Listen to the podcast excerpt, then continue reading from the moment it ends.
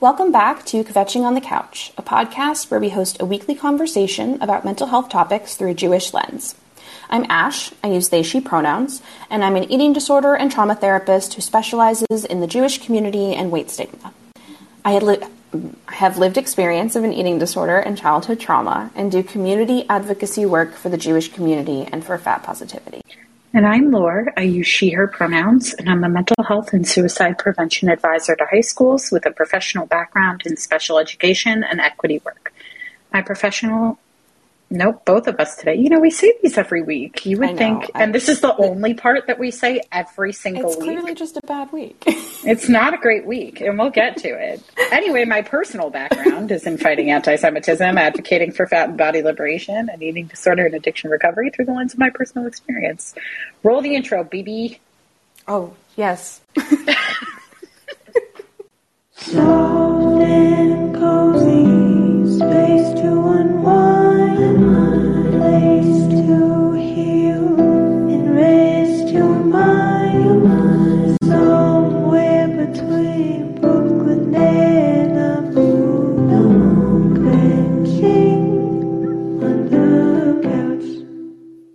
In today's episode, we will be talking about Jewish food and the relationship that Jewish food has to our mental health as a community. I'm sorry, we're laughing because Laura is hiding like a hermit in her sweatshirt, and I was interpretive dancing to the jingle. We have a good time. Um, Yeah. We're just recording over here. Yeah. Anyway, we're so excited to be joined by our guest today, Kayla Kaplan, and we can't wait to get her on as soon as possible. As a reminder, if there's a topic we're speaking on that resonates with you, you can request to hop on the show with us. And a content warning uh, this topic may lend itself to some triggering content, so please be cognizant of your well being and take breaks or don't listen at all if that's what you need. And please remember that this podcast doesn't take the place of medical or mental health care from a clinician or provider. Please reach out to professionals if you need support. Before we do bring Kayla on, I just wanted to check in.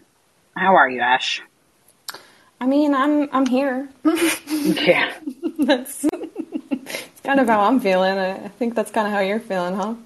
Yeah, it's been a really challenging week. Um, just like personally and professionally, I've spent um, quite a lot of time um, grappling with the shooting in Texas, and I am uh, I am transparently having a very very hard time. So, um, you know, coming into the space with, I would say, less energy than usual, but I am, you know, this is a topic that I am extremely passionate about. So I am looking forward to this conversation nonetheless.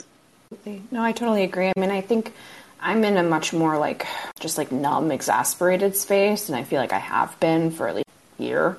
Um, so I'm feeling a little bit differently, but similarly just exhausted and just burnt out. Um, but in any case, I, I do think that this topic, you know, Jewish food, is a very, at least for me, I can only speak from my personal experience, it's a source of comfort.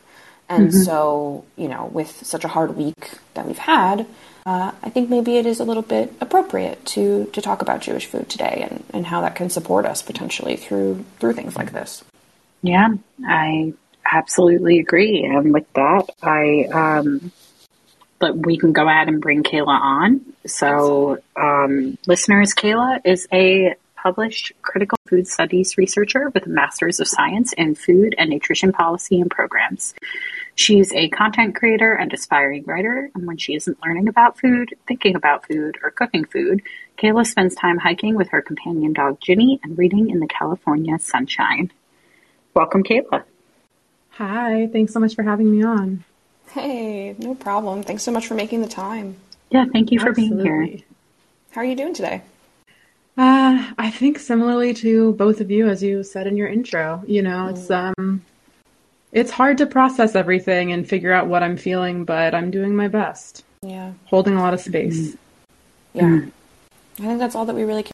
It, it's hard to process, you know. It's it's not something that I was talking with a patient earlier today, and uh, you know, every time you open your phone, it's something, you know. And obviously, what happened in Texas, particularly heinous. Um, but you know, last weekend or two weekends ago was the shooting in upstate New York, uh, the grocery store. So it's just it, it's it's a lot and it's constant. It just doesn't stop, and I think a lot of us feel very helpless to do anything about it because, quite frankly, the power is in a lot of other people's.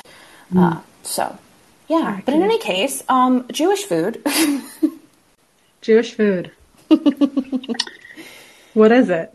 what is it? What is, what is it? it's a good funny because I actually. actually, I really do think so many people would answer that differently. Um, They would. You So- have to, honestly. Yeah, absolutely. Like, um, I had a non-Jewish friend, like fairly recently, um, bring up. They said they were trying to describe gefilte fish, um, and they We're trying and and apparently they just well, like they said jellyfish, and I thought of like I thought of like a jellyfish, like Oh, Not- like not like a fish. animal. in the ocean. Like I In totally had no context. They were like, and they were like, so like you eat jellyfish, right? And I was like, I can't say I've ever tried jellyfish. Like I really, You were was committed. grasping at straws. Like I was trying to understand. I was like thinking of SpongeBob and how like they use jellyfish to make jelly for like peanut The butter jellyfish sandwich. Yeah, like Oh, and I was like really trying, and it took me so long. And they were like, "Well, like for like the Jewish holidays," and I was like, "Oh, jellied Oh. fish, gefilte Fish fish." in And I was jelly. like, "I understand." I was like, "I." It took me a really long time to get there, and even that is like. That's one of the most polarizing foods within the Jewish say- community. Coming on really strong with gefilte fish as our first. Yeah, I know. I you know what? It's, it's a hot take kind of Thursday. I mean, I love. I'm here for it. Fish. I you when I ate it, I really did too. Really? Uh, Yeah, I mean it's been a long time, but I I remember it fondly. Even the I'm gonna say it, even the jarred one. Ooh, that I can't get on board Yeah. the jarred one. I do need to. I mean, actually. again, I was a child. I have not eaten that since I was under 12, but I did eat the jarred one and I had no problems with it. yeah, I, You can come for me, it's fine. I, I, can't, I can't, I can't support this, and that's the texture. That's okay. Oh, it's a it's a That's the terrible texture. Yeah, for me, I am it's not all a picky texture. person. Yeah, Okay. it's a big texture thing. So many people also would say it needs to be eaten with like horseradish to be good, and I'm mm. allergic Absolutely. to horseradish. That's not a um, good thing for you. it's not great. I used to think I Mm-hmm. just didn't like it, and then I figured out that I get hives when I eat it. Um, and I was Talk like, about so I- intuitive I just- eating. but I was like, oh, I just really don't like it. Oh my god, that's But- so funny. um, yeah, ultimately, we're really, you know, not actually here to debate um, whether gefilte fish is good or not. Even though we, I do think we could do an episode on it. Um, and and the answer to that is actually only going to depend on how many Ashkenazim are on the episode, um, and really very little else. Um, but uh, Kayla, to dive in, we would love to hear just like how you got into this kind of work because you engage with um, food in so many different capacities. So we'd love to hear from you about how you got into this. Thank you. Yeah, I do engage with food often. Um, I really was pre med. Like from a young age, my whole drive was like, I'm going to be a doctor. I'm going to be a doctor. And then uh, sophomore year in college, I was like, I hate every class that is in pre med. And I was taking a class um, that was, in retrospect, I have a lot of issues with it, but at the time was like revolutionary to my perspective. Um, and it was on the connection between uh, poverty and just a trigger warning here for the O word. It was a, between poverty and obesity. Um, And it really opened my eyes to like, oh, I think that I was pre med because I wanted, I was so curious about the human body and how it interacts with the world. And it's really concrete and it makes sense to me in a way that like finance and business and like kind of more abstract concepts don't. And like science is always very there for me. And then when I was exposed to like, oh, food, food is a career opportunity.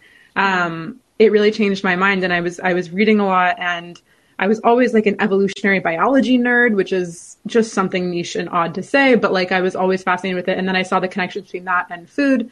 And it started me on like a journey of doing research throughout college, doing a couple different like um, class projects, research for professors. And actually, when I graduated uh, in 2016, my first job was in a critical food studies lab doing research in rural South Central Indiana on um, temporal, spatial temporal access to emergency food aid, which is again very very niche stuff, and it really just exposed me to academia. And I ended up getting my master's in the mouthful that you introduced me with, Laura. Thank you, food and nutrition policy and programs, um, and I concentrated in innovation and communication because I just love. I think it's fascinating how people talk about food and how much of mm. an impact food language and labeling has on our everyday lives. Oh mm-hmm. yeah. Mm-hmm. Yeah, I mean that that last bit of what you said is something Ash and I could talk about for hours. Um, Let's do and it. I, I'm so am sure you could too, Kayla. Every Um, listener's like, great, three hour episode. yeah, yeah, yeah, yeah, absolutely. Like they're used to like our cool forty-five minute runs. This is going to be, No. um, talking about talking about food. yeah, absolutely. Um, but no, I, I mean that's awesome. I, you know, through my professional experience, just have a, um, a lot of, a lot of experience with food insecurity and supporting, um, people who are food insecure. Or I, I don't actually love the phrase food insecure. I would just say like people without reliable access to food. Period. Like Yeah. I, Yeah. I think it, it needs to be even more explicitly said a lot of the time. So you know, um, I would love ultimately to just hear more about your research. Just we can take it offline, but I just I think um, the way you got into this work is really fascinating. So thank you for sharing that with us. It is. I'm I'm so happy to, and there's there's incredible work being done in that area of people who also disagree and find it um, difficult. And I, I think it's an important qualifier to mention as well. Like all of my background in food comes from a very food secure place. I've I've never been on food assistance. I've never sought food from a food pantry, but I've I've worked and volunteered in them. I've taught classes in them. Um, but I, I do like to qualify when before I speak on food sec- insecurity or security that uh, that's never a personal experience that I've had, and it's solely academic. Super important. Super important. Yeah. Um, so, you know, zeroing in a little bit on Jewish food, um, you know, we wanted to kind of explore a little bit about, you know, the Jewish perspective on food versus maybe the larger cultural context, which we can certainly, you know, talk about eating disorders and diet culture in that, but then also the ways in which like assimilation has maybe brought diet culture into the Jewish community and how that gets complicated with Jewish food. Um, there's a lot of different places that we could go with that, but uh, you know, I guess as I say, Jewish food and our relationship with it and mental health, what comes up for you? Um, probably a paper that I wrote again in undergrad on what is Jewish food Yeah, and finding Good place to out like you're right how fascinating it is um, to even think about what Jewish food is and like where that narrative comes from. But probably more Yeah. recently, I've been I've been reading a couple books on kashrut and like specifically mm. mm-hmm. how the kosh- how kosher food um, in the industrialized food system, specifically in the United States, like mm. has revolutionized kind of the world and modern food systems. And so I think yeah, it's Interesting. I I have theories. I have so many theories. Like here's and I think going back to the mental health thing, right? Like yeah, yeah. and and my background, I I see the and it's, this is going to sound cheesy, but I see the world through the lens of food, and I think that's because I grew up kosher observant, and it, I was conservative, traditionally conservative, um, mainly Ashkenazi, though I do have a Sephardic background. Um, my grandparents got very into genealogy once it was available, and I think like the the what is Jewish food thing, like I think I I really opened my eyes to that from a very young age because when you're raised observant, that's how you you learn the world, it's how you start to navigate things, right? Like I was a 90s kid, so I had food labels, you know, food labels that I was mm-hmm. reading and I was taught to read and I was taught to be conscious. And that impact, you know, in when I talk about my broader story and journey to like working as a food professional, mm-hmm. being kosher and being Jewish has had the biggest impact on my life and is probably why I see the world and I navigate so many personal professional situations differently than others is because of that kosher lens. That's so interesting. I never even like thought about it that way. It, Yeah, I'm I- glad to hear you think it's interesting because a lot of people are like, ugh, yawn. No, that's No, so it's very, very interesting. Like I did not grow up kosher observant, and I think about what um, shaped my relationship with food and my fascination with food and how I understand food in the world. Yeah. Um, and it's just going to be totally different. And I Absolutely. think that's really fascinating. And I think, um, I think in general, we, meaning people in general, um, most people don't reflect on their relationship with food unless they are forced to. Um, True. That whether that is through an eating disorder, whether it is in a problematic way and it's forced by diet culture, whether it is, uh, you know, but without Religious. an outside catalyst, very few people intrinsically are like, Yeah. what shaped my relationship with food? Very few people are even like, what is my relationship Right. with food? Um, Because to reflect in that way would require us to slow down and engage in introspection that is frankly extremely uncomfortable spoken as somebody who um, you know i spent a lot of years in recovery from an eating disorder and um, in that active process um, yeah like i just I think you na- I think you nailed it though. I think that introspection of being kosher or or even being aware of it in Judaism is Right. is the biggest gift. And I I grew up in a family that was like kind of blended.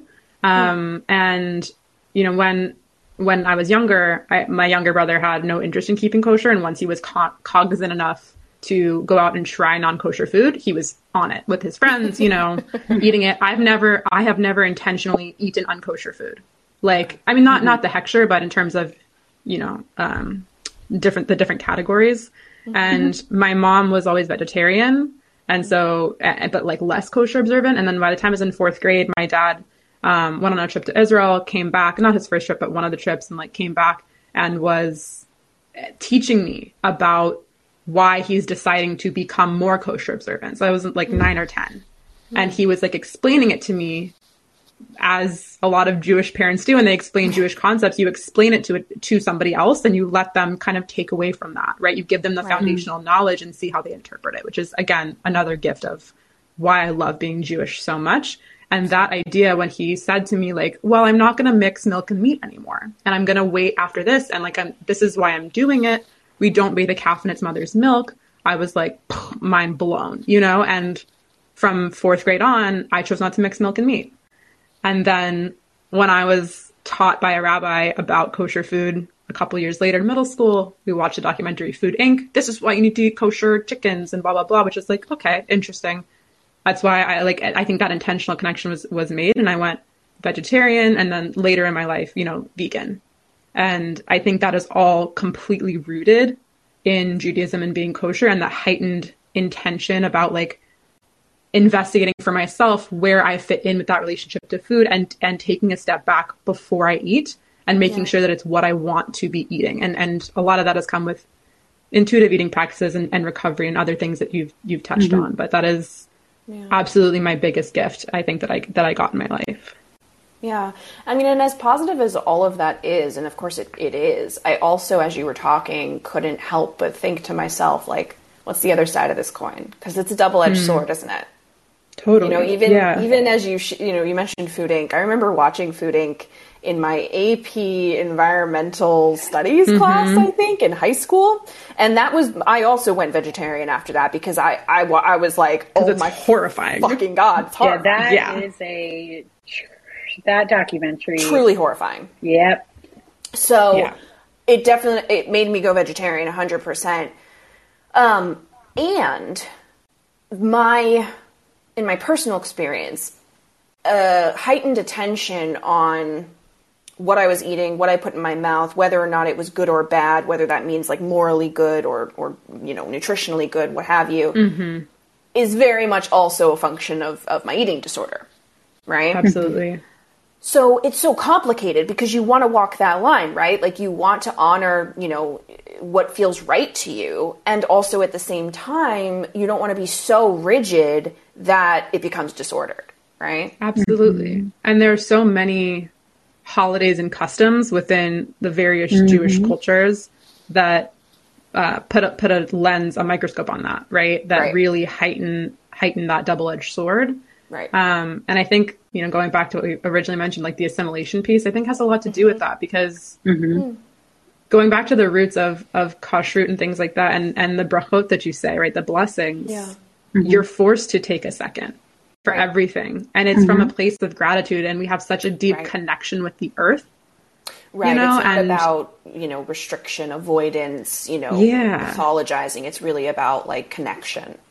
Yeah. And there's some, Right. there are some restrictive, restrictive things. Sure. Right. Like, sure.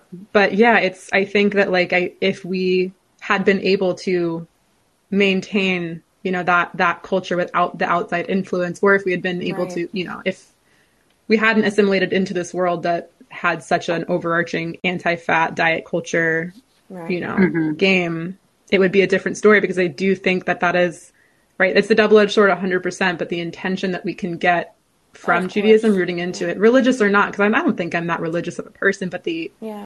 the like intention that is set if you really look into the customs around food is is what I mm-hmm. try and lean into. But I mm-hmm. definitely acknowledge the the both sides of that coin. Yeah. Yeah. Well, I mean, I- yeah, I think veganism is a perfect example of, of you know, that complicatedness, even outside of, you know, the mm-hmm. Jewish context, right? Like, morally, would I prefer to be a vegan? Yeah, probably.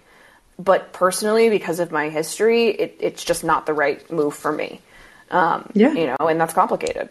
Right. And that Definitely function is just different for everyone. Like, um, you know, like Ash, you mentioned that, um, that for you paying too much attention, too much in, you know, air quotes to, um, what you're eating and why you're eating it, um, can be a function of your eating disorder. And for me, like, as I was exploring my own relationship with Judaism and figuring out where different practices and customs fit into my daily life, which, um, you know, Kayla, it sounds like you um, kind of had some of that around you in your home growing up, and the influence of your father after this trip to Israel um, definitely sounds like it played a big part in influencing um, just how you understood that the particular mitzvah of kashrut.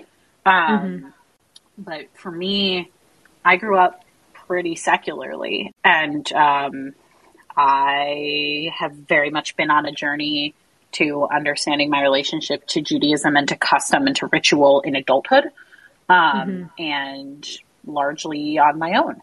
Um, and for me, something I wound up finding already connected to things I was already doing through um, like ingrained practices from eating disorder recovery over time. Um, I found the brachot like played really well into that, um, and taking that pause at the top of a meal and just like observing what's in front of me and um, what it feels like to see it on the table and the plate that I made, and then what it feels like to experience to eat it. You know, that mindfulness practice came through. Um, you know, was something I directly had to practice and sit with in residential eating disorder treatment. Um, and then, you know, finding that taking that beat was something I rather enjoyed um, in a Jewish way was very interesting to me as well. But then I learned that I like didn't enjoy saying the brachot aloud, um, but I did enjoy just taking a moment to connect with the food on the table, my different sensory reactions to the food on the table and experiences to the food on the table, and just being grateful to have the food on the table, which I think is, in a sense, engaging with the custom of saying brachot. Yeah. It's just like I think that's all the components of saying a brachot Plus formal, food. I guess. Right, but without, you know, sitting down and blessing each thing on the table, which I found didn't bring me as much meaning, but the intent behind the practice did. Yeah. And like that's the beauty of Judaism, right? It's mm-hmm. like that you can pick and choose and interpret and work it into your life and like it's good enough. Yeah. You know? I mean, I'm sure that's not how everybody sees it. That's my understanding of it too. And I think No, that's, that's- yeah. I love hearing that thread that came, that came into your life as an adult, even if the origin wasn't necessarily positive. I also um, am curious, I guess, from both of you, just you know, thinking about Jewish food. Of course, we love how it tastes, right? It- Whatever it is, it's delicious, except for gefilte fish. Um, as the Sephardic We can, we here, can, I- we can fight about it. Ashley. We listen. We did- in any case, um, what I wanted to talk, actually, gefilte fish is relevant here, right? Part of the reason we ha- we eat the foods that we do as you know diaspora communities is because it's all we had available. Uh, you know, gefilte fish, it's it's a mishmash of fish because well, we had the scraps, you know. And I guess you know, thinking about Jewish food not only as a you know uh, as a pillar, I guess I want to say, of Jewish joy, but also as a pillar of, of Jewish survival. And how those interplay so commonly, like with our story as a whole, as a group, right? And just how food can be representative of that. I mean, that's the old adage, at least to me, the old adage, they tried to kill us, we survived, let's eat. Let's, eat. Let's eat. Yep. Mhm. and and how deeply it's rooted in the customs. Like, I mean, we have customs that are, you know, for wine, for beverages as well, you know, and it's mm-hmm. and mm-hmm. and it is it's Jewish joy, and it's also community. Like, literally, you bring food to people in times of mourning, which is you know mm-hmm.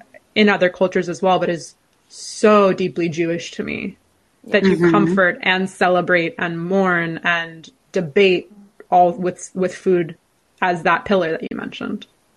Yeah, absolutely. I mean, we, you know, s- very early in this conversation, we were discussing food security, and, um, you know, there is just a reality to the histories and origins of so many of the foods that we eat that it is um, based on a frankly nomadic experience with poverty and uprooting, resettling. Um, being Nomadic exiled, starva- and uprooted, starvation. being uprooted, starving, Yeah. right? Exactly at different points in history. Um, And we, we carry we- that with us through the intergenerational trauma 100%. Epigenetics. Absolutely, absolutely, and just you know, there. When I think about, I feel like there are specific foods that come to mind. Um, that if I if I said this this idea right of a lot of Jewish traditional foods coming from um, a journey of survival and resilience and resourcefulness. Um, I feel like people who have a semi familiarity with Jewish food um, could pinpoint a few in particular that come to mind. Um, gefilte fish maybe being one of them. Um, I think, you know, matzah is like the bread of affliction, but like that was right another the piece workers. of poverty knishes exactly. Yeah. And I think that people stuff whatever you can in dumplings, Yes, whatever you can, that, disguise it. um, I think that people wouldn't necessarily like think of like bagels, um, and that's like a personal favorite for for me. Not even just as a food, which like yes, bagels are a personal favorite food. Give me the circle of delicious bread, um, but like I didn't know the Jewish history of bagels for a really long time. I think I learned it like a year ago.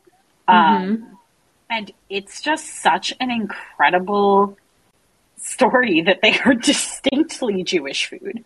Um, Absolutely. And I just like, and very, very much um, born of Jewish poverty and oppression. Um, And that being what Jews were allowed to sell. And they would on sticks through the hole.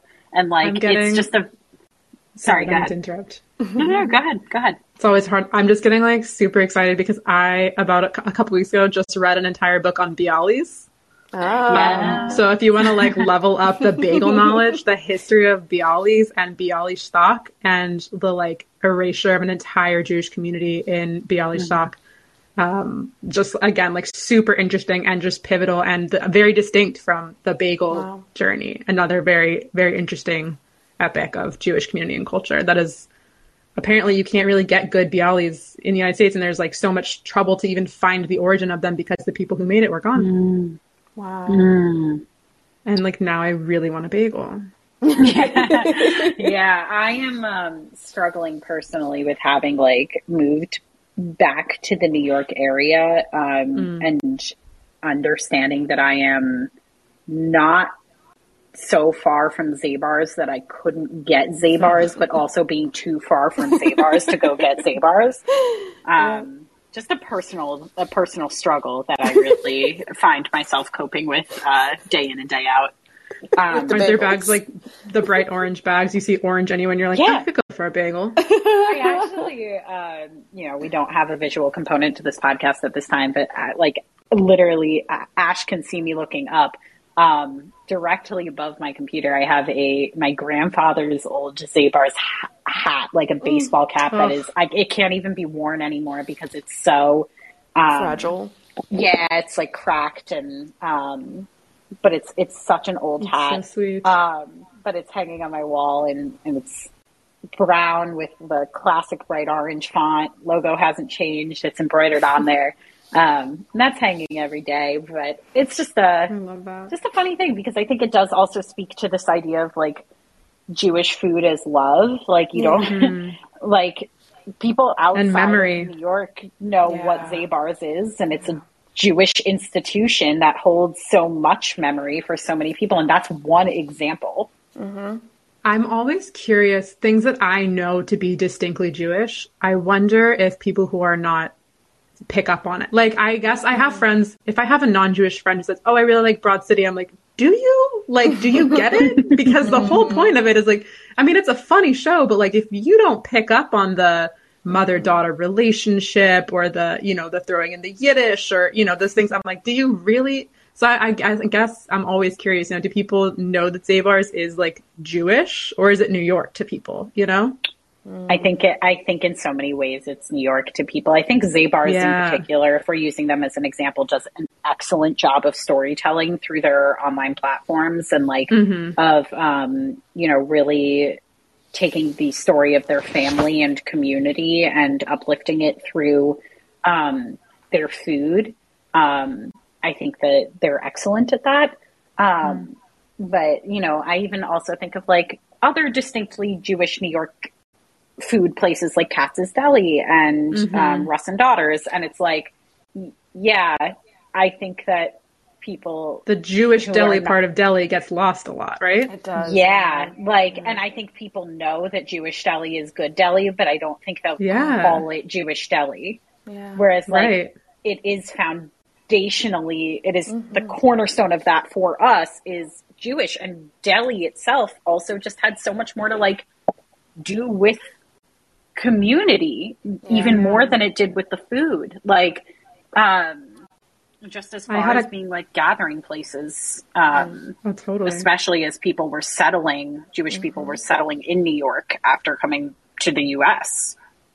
I had a a non-Jewish coworker last year come come to me and you're just like you're in California. You really seem like you're from New York, and I was like, I mean, I had three grandparents born in Brooklyn and Queens, but and Bronx. So you know, like, no, I uh, I'm from California.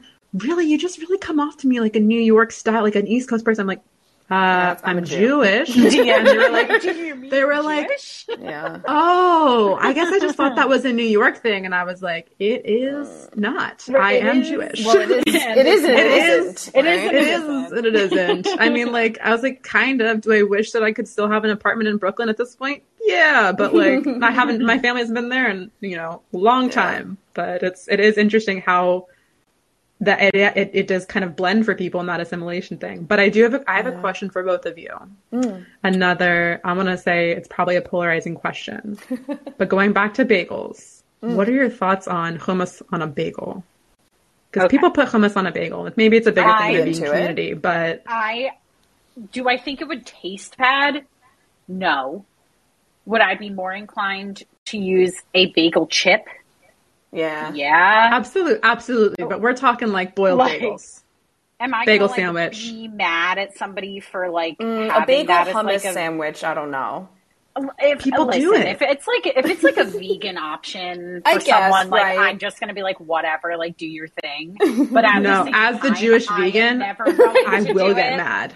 I will get mad. Then there we go, Kayla. Kayla I'm can I'm get bait mad. I'm baiting you. I'm baiting both of you because I right. Kayla, Kayla only asked this question. So will not accept it will not accept it. Cream cheese is a gift.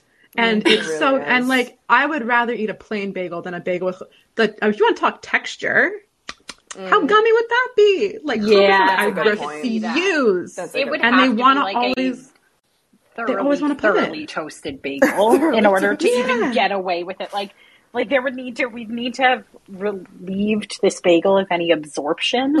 um, like I Right? definitely Any moisture. see- for me, It's I'm like, the worst mashup of Jewish food. It's like the worst Sephardi, gonna make some Ashkenazic, people. Mizrahi mix up. I, you know are. We're gonna what? They people can mad. come to me. I have multiple Instagram posts on this, which is Kay- I don't like Kayla saying that out loud. But you you can come fight me. You feel free.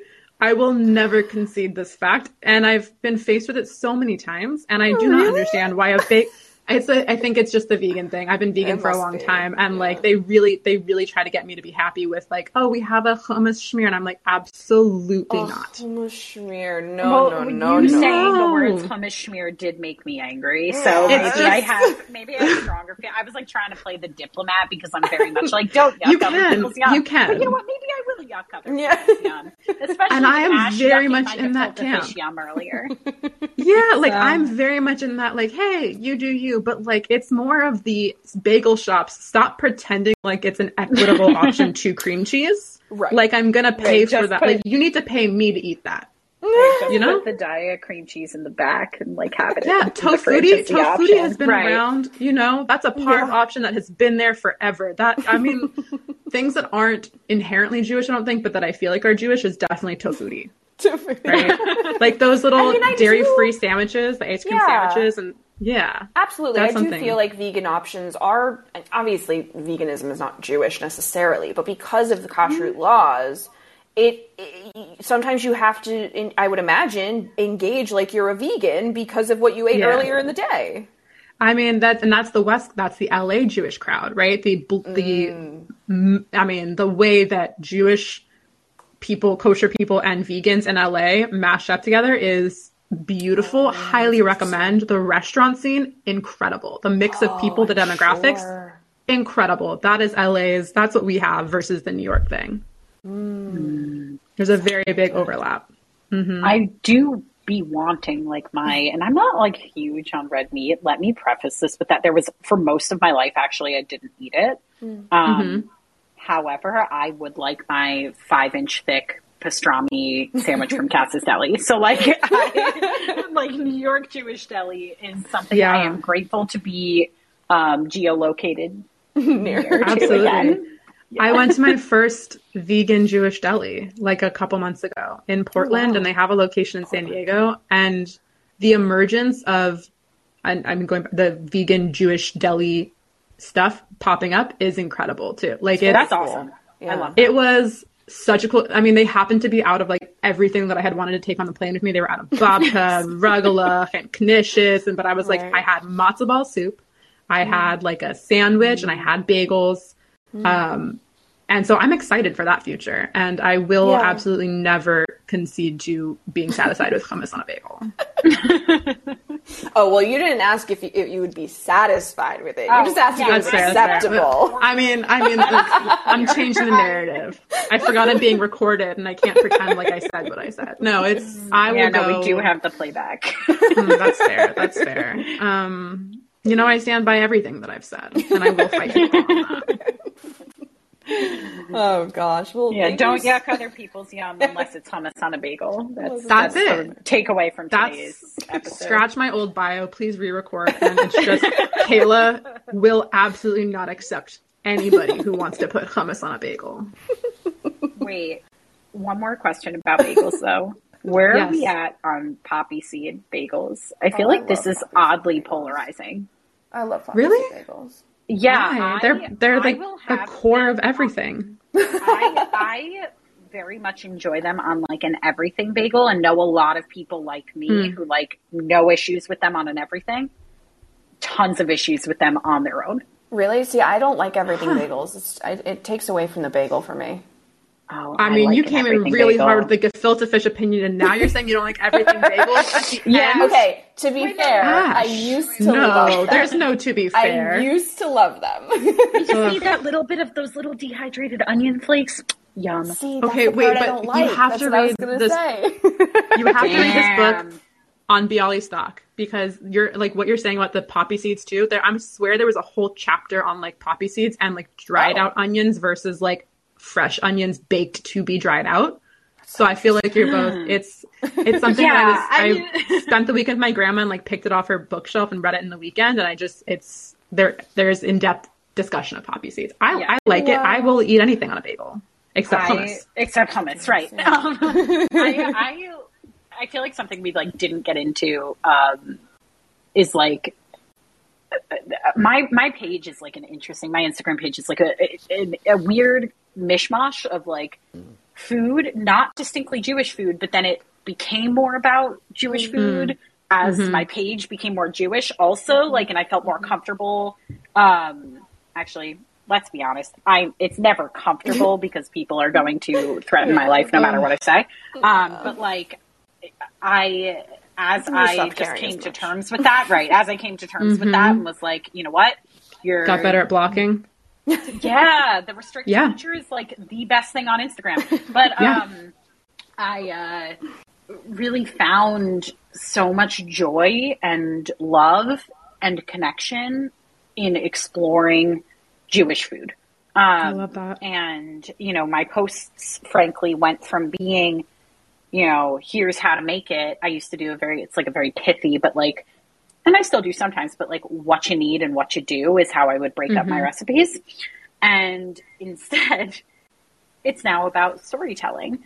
And mm. this picture of a bowl of matzo ball soup I made is paired with a second photo of my great grandmother making matzo balls in the kitchen where her daughter, my grandmother, they're both Holocaust survivors. She taught me how to make matzo balls in the same kitchen. Mm. And like, it's like, There's a lot of schmaltz going on in that picture. right. And as I said earlier, like this, um, just like I don't know, all of all of this is just like been something I've been exploring in the last several years of my life.